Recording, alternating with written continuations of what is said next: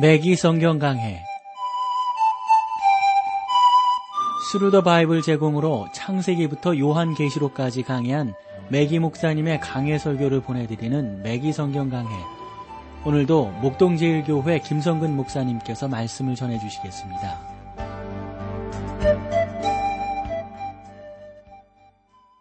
애청자 여러분 안녕하셨습니까? 맥기 성경 강해 자 오늘 이제 요한 3서 아마 오늘 하면 마칠 것 같습니다. 자 10절 말씀으로 뭐 먼저 들어가 볼게요. 10절 말씀입니다. 여호는 내가 가면 그 행한 일을 잊지 아니하리라. 저가 악한 말로 우리를 망령되이 폄론하고도 유위 부족하여 형제들을 대접치도 아니하고 대접하고자 하는 자를 금하여 교회에 내어 쫓는도다. 참 이 말씀을 보면 그 당시에 이 디오드레베가 얼마나 악한 사람이었는가 하는 것들을 우리가 여기서 살펴볼 수가 있겠죠. 자, 본문으로 들어가 보세요. 10절. 그러므로 내가 가면 이것은 의심을 나타내는 표현이 아니라고 생각을 합니다. 우리는 그 서신서 끝부분에서 요한이 가기를 원했고요. 또 가고 있었던 사실을 보게 되는데 그러나 그 날짜가 언제인지는 정확하게 알 수가 없습니다. 그래서 요한이 그렇게 말하는 거죠. 내가 가면 이 말은 아래와 같은 의미라고 보는데 만일 무슨 일이 일어나서 여행을 할 수 없게 된다면 이라는 의미가 되는 거죠. 그러나 그의 의도는 가고 싶었습니다. 여기에 대하여 그의 마음에는 추호도 의심이 없었다고요. 그 다음에 또 주의 있게 봐야 될 것이 그 행한 일을 잊지 아니하리라.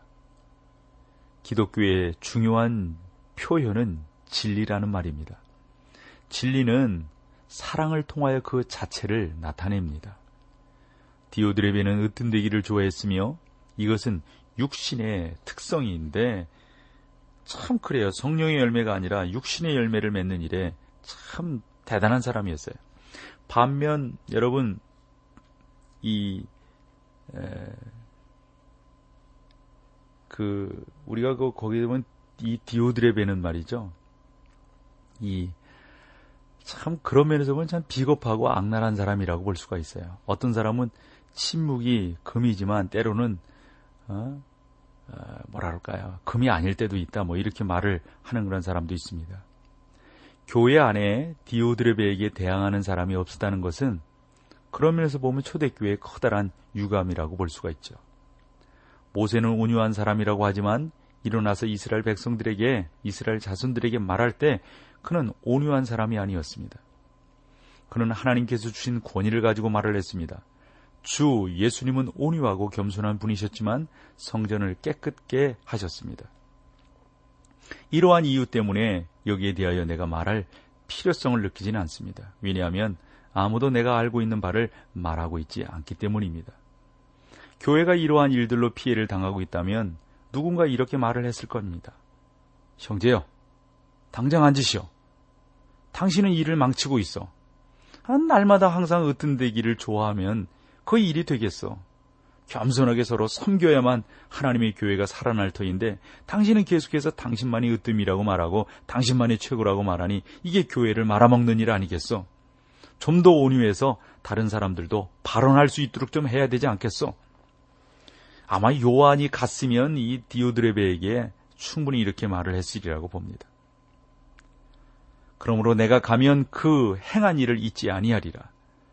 디오드레베는 신자가 지녀야 할 표지를 나타내지 못했습니다. 그는 진리를 소유하고 있지 않았기 때문입니다. 저가 악한 말로 우리를 망령되이 폄론하고도 어? 디오드레베는 사도들 특히 요한의 업적을 완전히 무너뜨리려고 했어요. 요한이 이렇게 말을 하는 겁니다. 내가 가면 그를 처리하리라. 또 나는 그를 책망할 것이다. 또 그가 악한 말을 사용한 사실은 모두 사람들에게 알릴 것이다. 참, 근데 여러분, 이 목회자가요, 이런 것들을 다 알고 있으면서도 이게 참 쉬운 게 아닙니다. 이게 참 이렇게 한다고 하는 게 참 이상하게 사탄은 이렇게 하면 이렇게 할수록 교회를 얼마나 분란하게 만드는지. 참 그래서 참 더러는 머뭇머뭇거리고 진리라고 하는 걸 알면서도 참 어떻게 지혜스럽게 행동을 해야 될 것인가. 칼을 빼면 잘라야 되잖아요. 그러나 칼을 빼는 게 능사가 아니란 말이죠.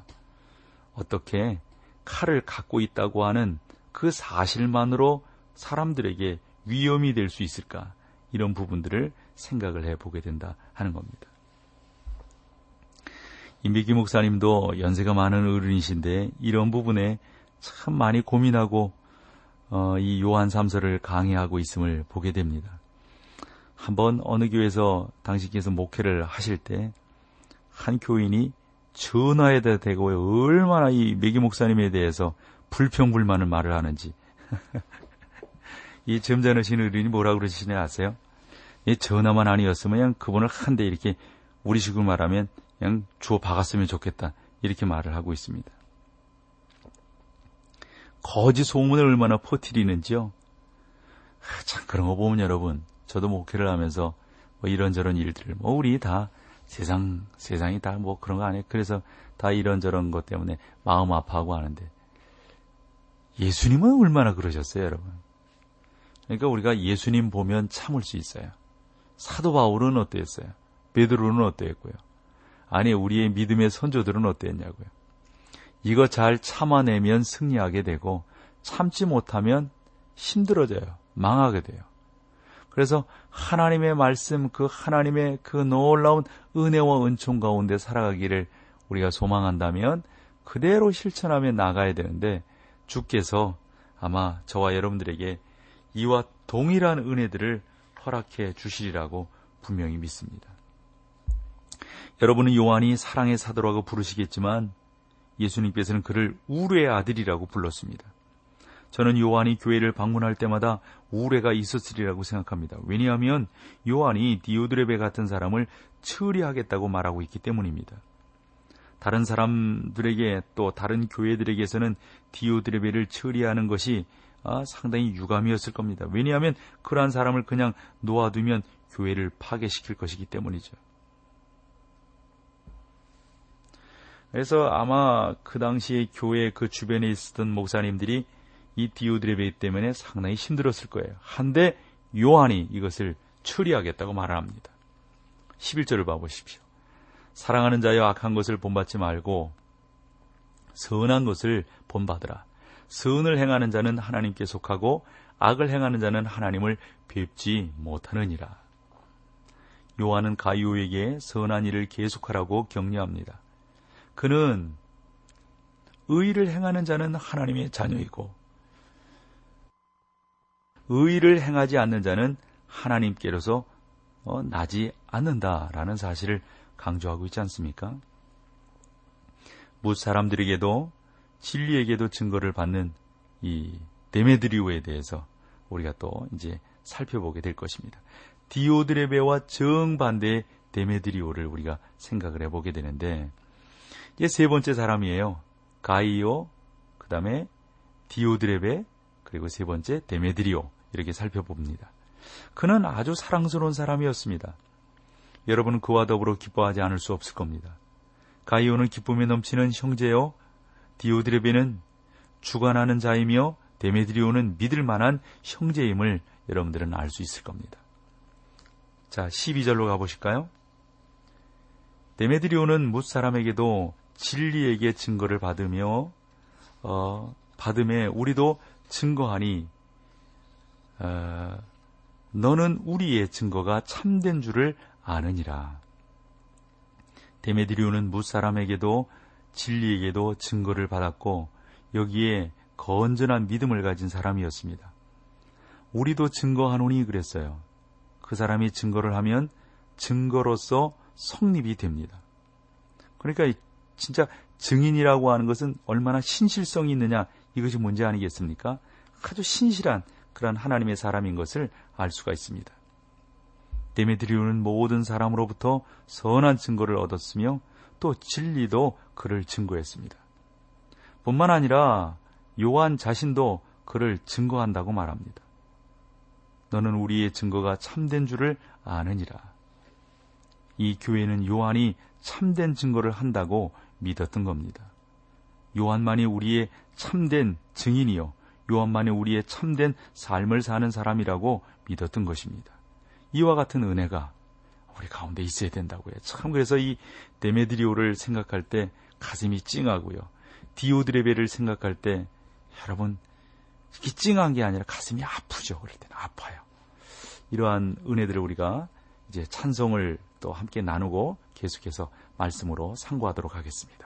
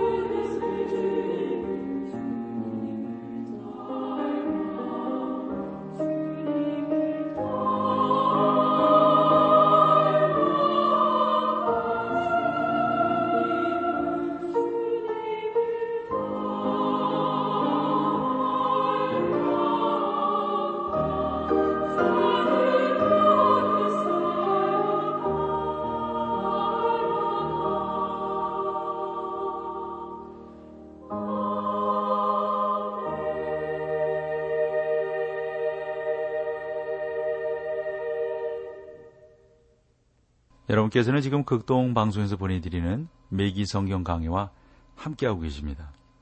자, 우리가 12절을 지금 보고 있는데요. 한 번 더 읽어보면 데메드리오는 무 사람에게도 진리에게도 증거를 받았음에 우리도 증거하노니 너는 우리의 증거가 참된 줄을 아느니라.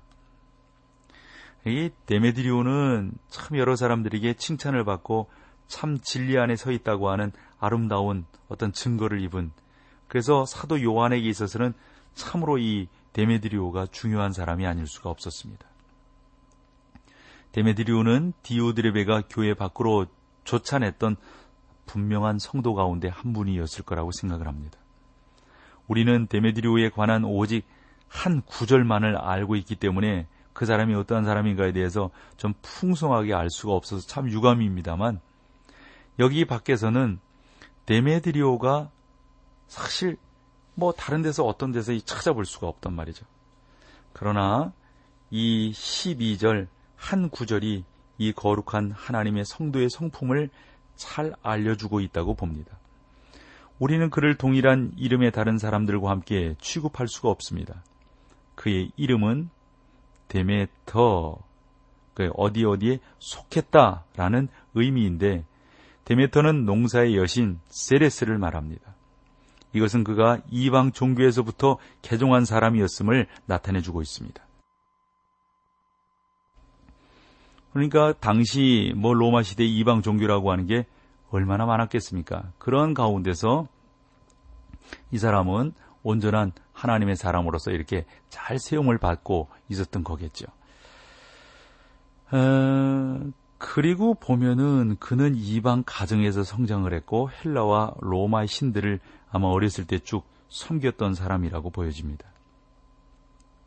그는 그리스도의 교훈을 어, 받기 전에는 아마 이방의 신상 속에서 얼마나 쩌들어 살았던 사람인가. 이 개종자는 세계 곳곳을 다니면서 어, 나름대로 주 예수 그리스도를 알고 난 다음에 증인으로서 살아가게 되었던 겁니다. 그는 그리스도의 교훈을 높이고 있었습니다. 다른 사람들은 그의 성품을 증거하고 그는 성경의 교훈에 충실했습니다. 데메드리오는 디오드레베가 받아들이지 않았다고 요한이 말하는 사람 중에 하나였는데 아마 그는 1세기에 이름 없이 빛도 없이 돌아다녔던 순교 설교자들 가운데 하나라고 보여집니다. 그는 로마 전역의 복음을 전파하는 커다란 부대의 일원이었을 겁니다. 그러므로 온 세상이 복음을 들었다고 말할 수 있을 겁니다. 당시 로마는 문명화된 세계로서 그 전체가 복음화 되어져 있었습니다. 그들은 디오드레베 같은 사람들이 들어오기 시작했을 때 그 모든 것들을 멀리하고 하나님의 말씀을 받아들였습니다. 이렇게 받아들이면 또 그 살던 곳에서 쫓겨나고 또 사람들로부터 미움을 받게 되고 복음을 모르는 사람들로부터 이렇게 핍박을 받게 되는 그러한 영적 악순환이 초대교회에 계속 이뤄지고 있었던 거죠. 이럴 때 데메드리오는 신약 성경에서 밝게 빛나는 하나님의 성도 가운데 한 사람이었습니다. 오늘날 우리 주변에는 데메드리오 같은 사람들이 얼마나 많은지요. 참 감사한 일이죠. 그들은 오히려 디오드레베도 아니고 가이오도 아닙니다.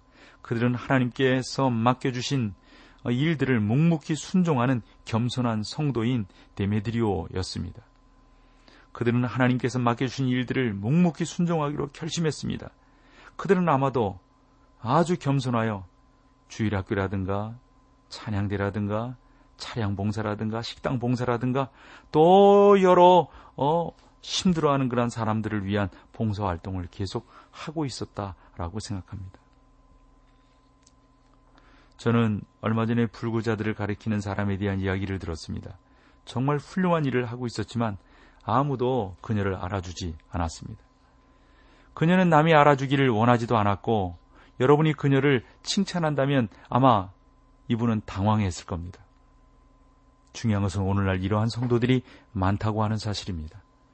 하나님께서는 그들을 남몰래 사용하십니다. 그들은 독창자가 되려고 하지 않고 다만 찬양대원 속에 숨어서 함께 노래를 부를 뿐입니다. 그들은 앞에 나서서 말하기를 좋아하지 않습니다. 그들은 교회 안에 있는 각종 모임에서 의장이 되려고 하지 않습니다. 그들은 교회의 기둥들입니다. 그들은 사역을 후원하고 설교자에게 용기를 줍니다. 또한 성도를 제가 아는데요.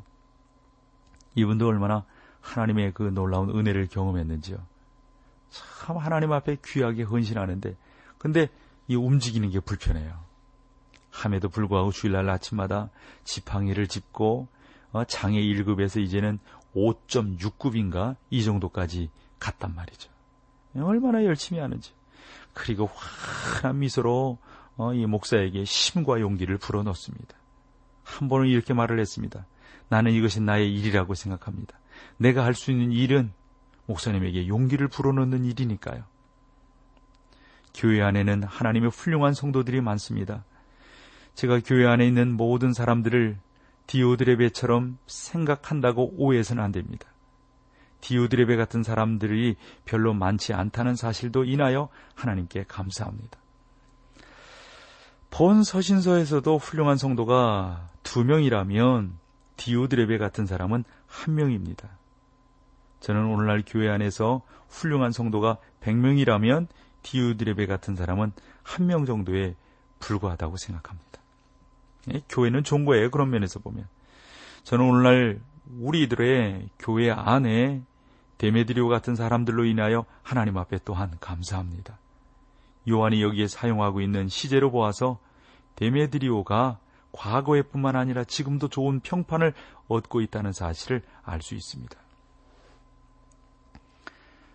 성도들의 생활에 관한 어, 그 나름대로 그 진지한 그런 내용들을 이렇게 쭉 보면 초대교회 때 얼마나 하나님의 말씀을 증거하고 전하기 위해서 애쓰고 수고했는지 이루 말할 수가 없습니다. 현재 우리의 문명은 제1세기 로마의 특징을 이루었던 시대를 체험하고 있다고 봅니다.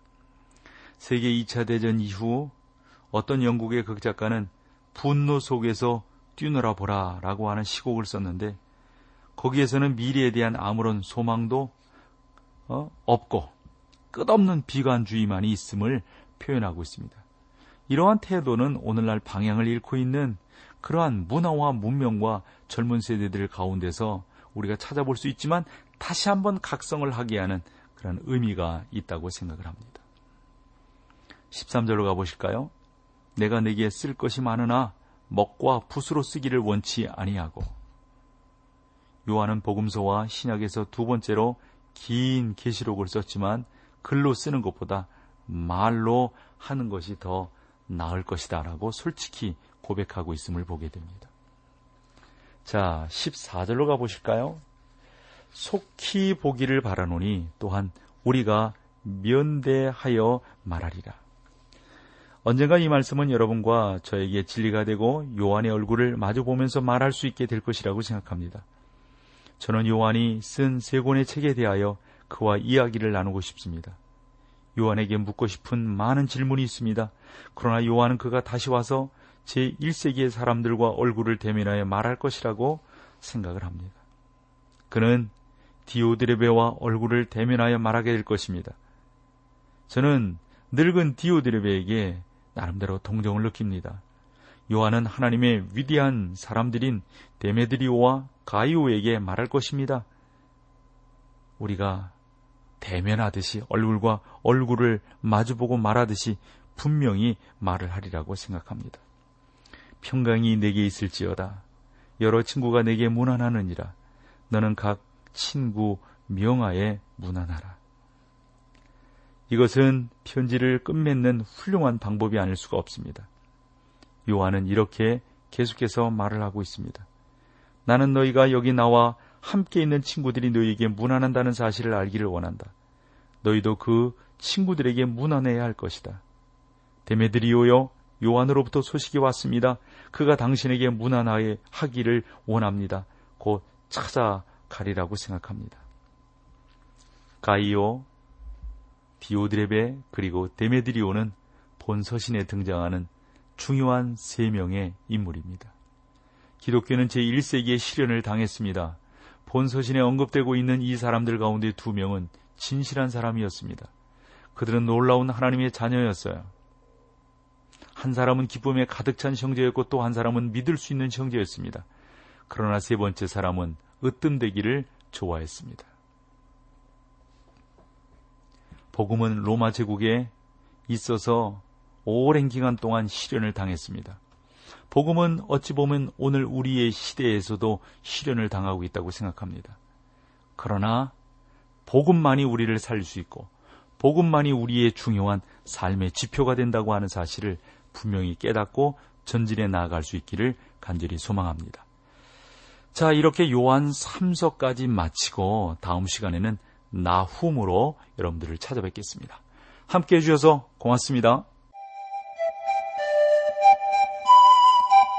맥기 성경 강해 지금까지 Thru the Bible 제공으로 창세기부터 요한계시록까지 강해한 맥기 목사님의 강해 설교를 목동제일교회 김성근 목사님께서 전해주셨습니다.